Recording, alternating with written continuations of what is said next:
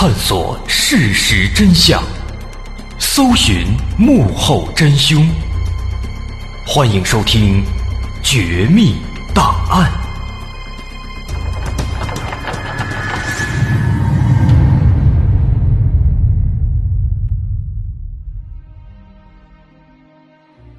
还原事实，探索真相。欢迎来到我们今天的《绝密档案》，我是大碗。咱们知道，台湾地区呢，山脉面积占比要相对大一些，哎，山脉众多，大大小小的各不相同。那大概也正是因为这样的一个客观条件，啊，不少人都喜欢登山探险。这当然是一件好事了，但是呢，我们也知道，登山探险啊。这也是一项危险系数相对比较高的活动。我们曾经也说过不少的山难的怪奇事件，但在台湾这儿呢，有一座山，它却正是以这个山难而闻名的。这座山叫做奇来山。有很多登山爱好者来到这座山以后呢，据说啊，都神秘失踪了啊，甚至后来连他们的这个尸体都找不到了。活不见人，死不见尸，人间蒸发。那么，有关这个齐来山的这些奇怪说法呢，大概是从这个七十年代的初期开始流传的。那当时呢，有一些人他对这些这个所谓的灵异说法吧，也是早有耳闻，但是呢，偏偏不信这个邪，非要亲自去登一登这座山，去一探究竟。结果，这部分人当中有一些，他就也跟着神秘失踪了，而且留下了很多让人们难以理解的痕迹和线索，导致这些离奇的山难事件呢，到现在都没有一个答案。再加上这个弯弯那边是吧，本来就比较信奉这个鬼怪的说法，喜欢往这方面联想，所以说在这样的这个山难失踪事件发生的多了之后呢。很多人啊，就喜欢往这方面猜想，就觉得这个山里边肯定是闹鬼了，有什么不干净东西，大伙都这么认为。当然，对于现在的我们来说，对于这个鬼怪的说法肯定是不置可否。那我们肯定就更纳闷了，说这座山究竟它有着什么样的魔力？这些失踪的登山者到底经历了什么样的事情？为什么他们最后会失踪呢？那今天，咱们就来一探究竟。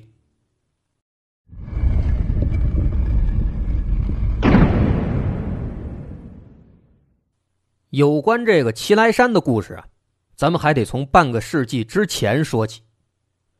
媒体上有关齐来山这些奇怪事件的最早的记载，是在四十九年前，一九七一年，在这年七月。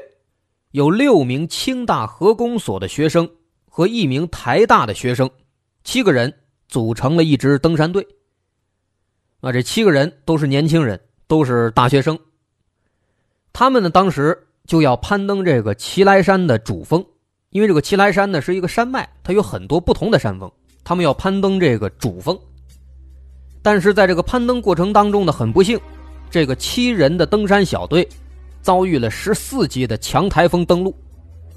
更糟糕的是，当时是在晚上，这七个人原本已经在这个半山腰上安营扎寨了，结果这个强风一来，瞬间把他们这个小营地、这些帐篷都给吹垮了。等到这狂风暴雨结束之后，整个七人小队里边，最终只有两个人躲过了台风的肆虐，其余五个人从此。不知所踪，但是弯弯那边的人啊，好像总能遇到一些灵异事件。据说当时在这个事情事发三天之后，在其中遇难的三名大学生，他们共同所在的寝室里面，这寝室呢是四人间，除了遇难的这三个人呢，还有一哥们儿，他没有跟着去登山，所以当时这哥们儿就自己在这个寝室里。说那天半夜，这哥们正睡觉，突然间呢，就被一阵子这个嬉闹的声音啊给吵醒了。他迷迷糊糊的睁开眼，从床上坐起来，往下一看啊，看到这个寝室这桌子旁边呢，这三名去爬山的这个室友正坐那儿一块打牌呢。当时他睡得迷迷糊糊的，心想：“哦，应该是这仨人回来了，开心的打会儿牌。”没多想，然后他就躺下接着睡了。但是隔天早晨起来，他再一看呢，发现这三名室友啊，其实并没有回来。桌上那个牌也不见了，好像没有来过人一样。那再后来呢，他得知这三名室友已经在齐来山上失踪了。那起事件。当时失踪的有五个人，这三个人就在其中。这哥们一看，当时吓得赶紧就搬出了寝室，再也没有回来住过。那这是当时据传说啊，有这么一个小灵异故事。那其实这种事儿呢，七个人、五个人在狂风暴雨当中失踪，尸骨无存。其实这样的事情啊，现在看来，它应该就是一起。不幸的意外事故。您想，七个大学生，没有什么经验吧？面对这种猛烈的狂风暴雨，他们又不是专业的登山队，他很容易说慌不择路、不知所措，最终导致其中五个人在暴雨当中迷失、葬身齐来山，这可能性其实非常大。当时这个新闻呢，其实也是这样报道的。至于说后来那室友那哥们儿。啊，他又遇到了那个什么灵异的事件，看到人打牌了，醒了之后呢，发现没人。我想这应该是属于后人们为了宣扬这个齐来山的神秘和诡异，借着这个七名大学生的这场山难编造出来的。啊，这应该是这起事件的真相。但是不管怎么说呢，这起山难事件。却为之后的齐来山的一系列的山难事件，好像是拉开了一个序幕。打这之后啊，有关这个齐来山的各种山难事件，那是层出不穷。比方说，无独有偶，在这起山难发生两个月之后，几乎同样的悲剧又发生在了另外的八名大学生身上。这八名大学生也是一起要攀登齐来山，在山上。露营住宿，同样不幸的遭遇到了台风袭击。他们都没有什么经验，搭起来的这个帐篷呢弱不禁风，所以当时这八个人只能在这个风雨当中抱头鼠窜。最后一样，只有两个人得以生还，其他六个人从此不知所踪。说当时总发生这样的山难啊，相关部门一看，他就感觉总这样不行。这个问题有点严重，于是呢，当时这个登山管理部门就开始有针对性的采取一些措施，比如说提前把这个天气情况在他们这个相关部门这个公告上提前做一个公示，提醒登山者今天有可能有这个台风什么的，哎，你不要登山了。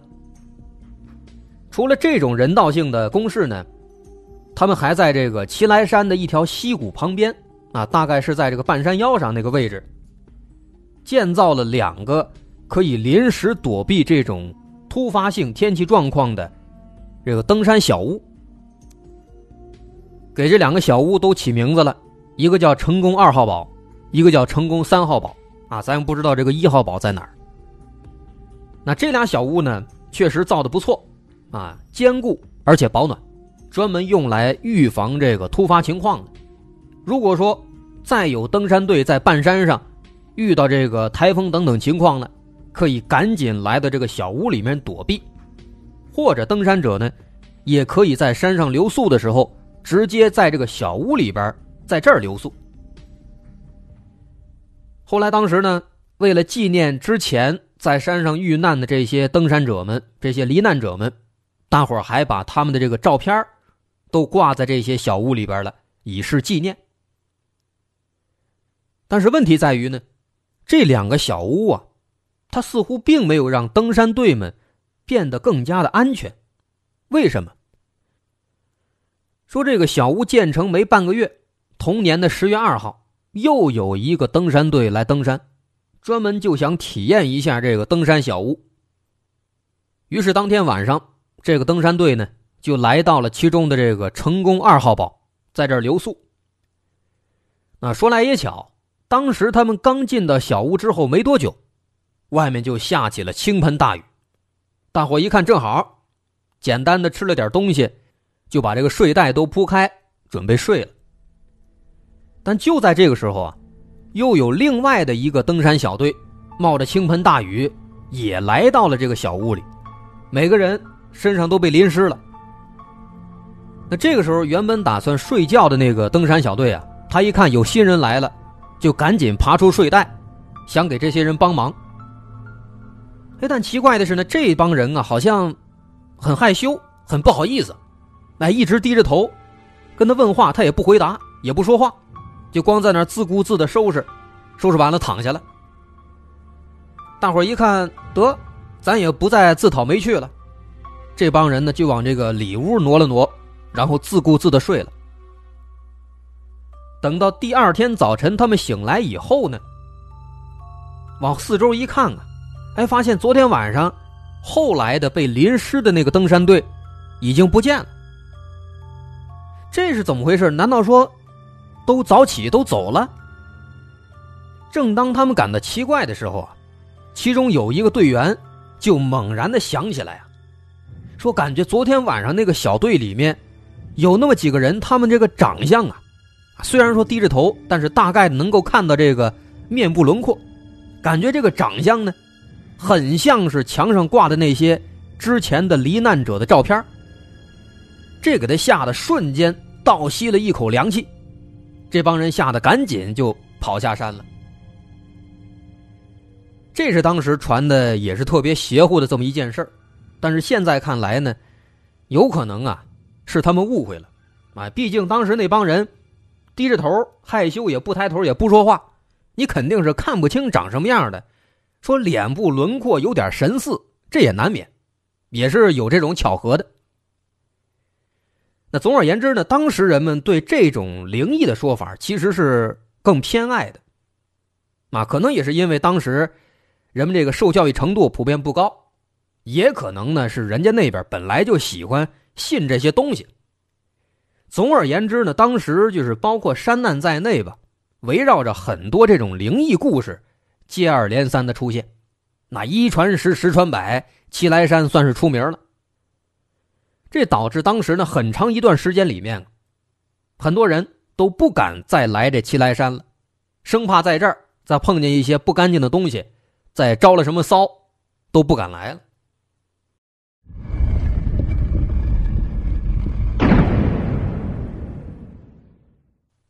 咱就说一年之后，一九七二年，这年呢夏天，有三个不信邪的，非要来这齐来山一探究竟。但这种人啊，咱们都知道，不作死就不会死。接下来发生的事情啊，也正是拉开了齐来山最诡异的山难的序幕。一九七二年八月二十四号。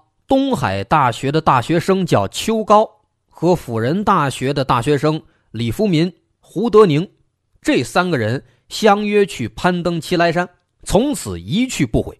这就是著名的秋高事件。当时这仨人上山四天之后，八月二十八号，有一支专业登山队也准备攀登这个齐来山。这次他们要攀登的是。齐来山的北峰，说当时这支专业登山队，他们来到这个齐来山相邻的卡楼罗山和齐来山主峰之间的这个山路上的时候呢，在这个山路中间啊，地面上陆陆续续的发现了一些奇怪的东西。说当时他们看到呢，在这段相对比较陡峭的山路上，他们发现了很多这个登山物品。包括一只手电筒、两节蜡烛、一卷胶带、一根登山手杖，这些东西呢，就断断续续的哎散落在这条山路上，而且呢，这些东西看起来比较新啊，应该是不久之前刚刚被丢下的。那当时看到这个情况呢，这支登山队的成员们瞬间就产生了一种不祥的预感。为什么呢？因为作为专业登山队，他们很清楚啊，现在他们所攀登的、所处的这段山路是比较陡峭的，而且呢，知道的人并不多，所以这个地方一般来讲，普通游客是不会来的，只有专业的登山队、专业的登山者才会来这儿挑战自我。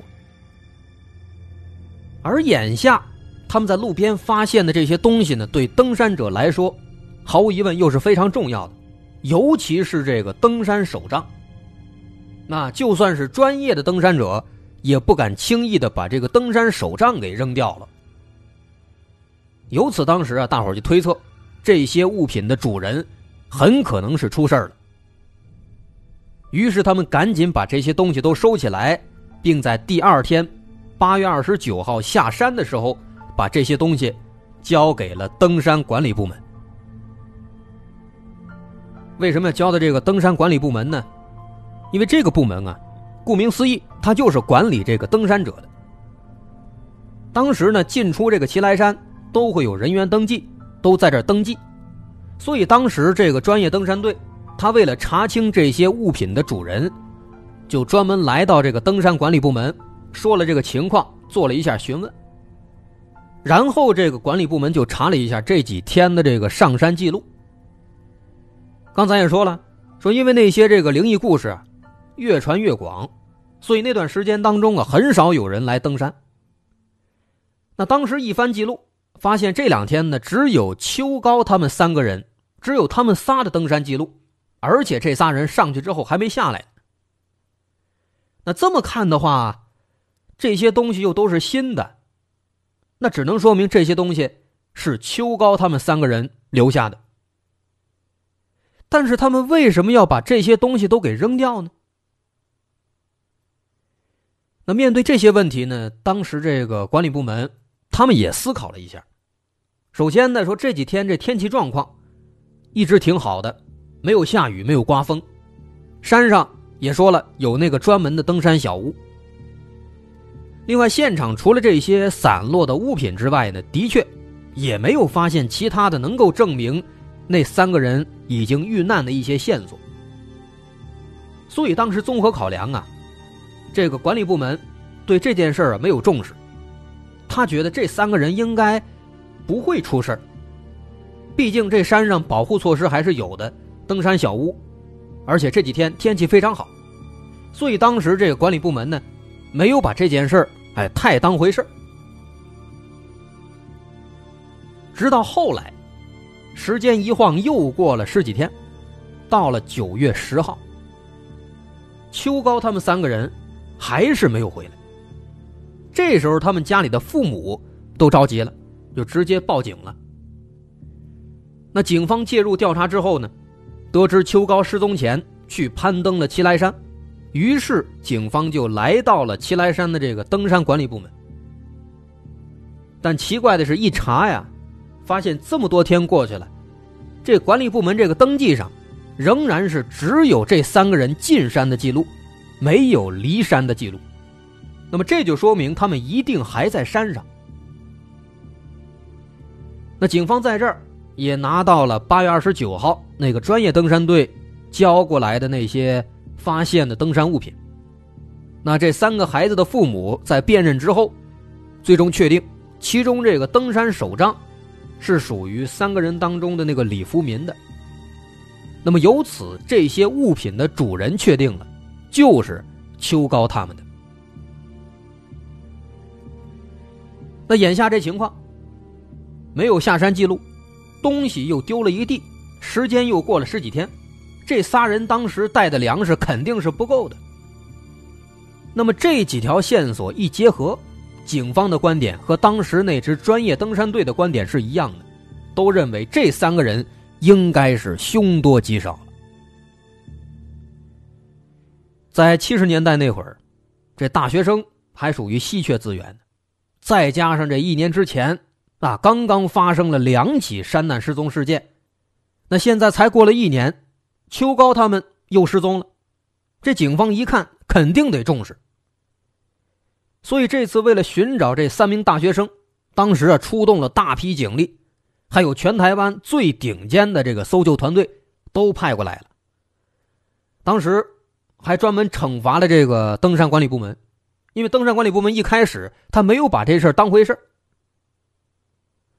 说当时大伙儿一起出力，一起来搜寻，妈，当时这么一搜呢，果然也发现了很多新的线索。但是这些线索的出现，让这起山难事件变得更加扑朔迷离了。首先，在九月十二号这天，搜救队在齐来山主峰的半山腰上找到了两件 T 恤、一个笔记本和一捆登山绳。后经确认，这些东西都是邱高他们三个人的。这其中最值得注意的。是这个笔记本。警方打开笔记本，发现这个笔记本里写的这个字儿啊，相当的模糊，字迹相当潦草，你根本看不出来写的是什么。这没办法，警方只能把它先收起来，看看别的。那两件 T 恤呢？警方一看，T 恤比较新啊，应该是刚洗干净，还没有穿过的。没有穿过的 T 恤为什么要扔出来？这也是一个问题。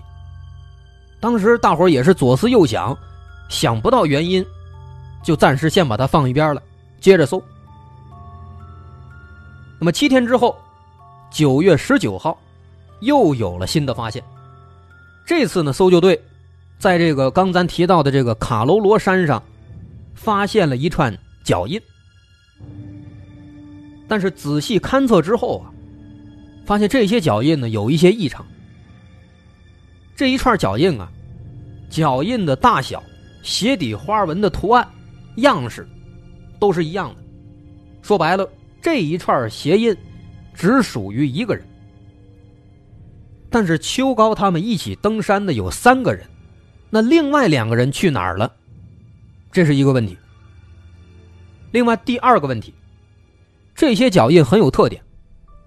脚印全部都是前脚掌的这个痕迹比较深，后脚掌的痕迹比较浅，而且这个前后脚之间的这个间距啊比较大。哎，这就有点奇怪了。咱们正常走路这个脚印儿，肯定是前后脚这深度差不多的，甚至后脚跟这深度可能还更深一点。但这一串脚印，它为什么前深后浅呢？那这个问题，聪明的朋友估计能够猜到其中的一些奥妙，啊，大伙儿可以思考一下。说再之后呢，又过了五天，到了九月二十四号，这一天呢，搜救队又在这个齐来山的南峰附近找到了一些新的遗留物品。这次东西比较多，包括两只汤勺、一些面包片一张博物馆门票。以及这三个人的登山证明，但是最最诡异的是什么？这些东西旁边的这个地面上插着三双筷子，就跟这上香似的，三双筷子笔直的插在这个地面上。那么这又是什么意思呢？而这一点啊，这也是这起秋高事件当中后来被人们猜测的最多、分析的最多。解读的最过分的一点，咱们在之后的内容当中也会详细的再说。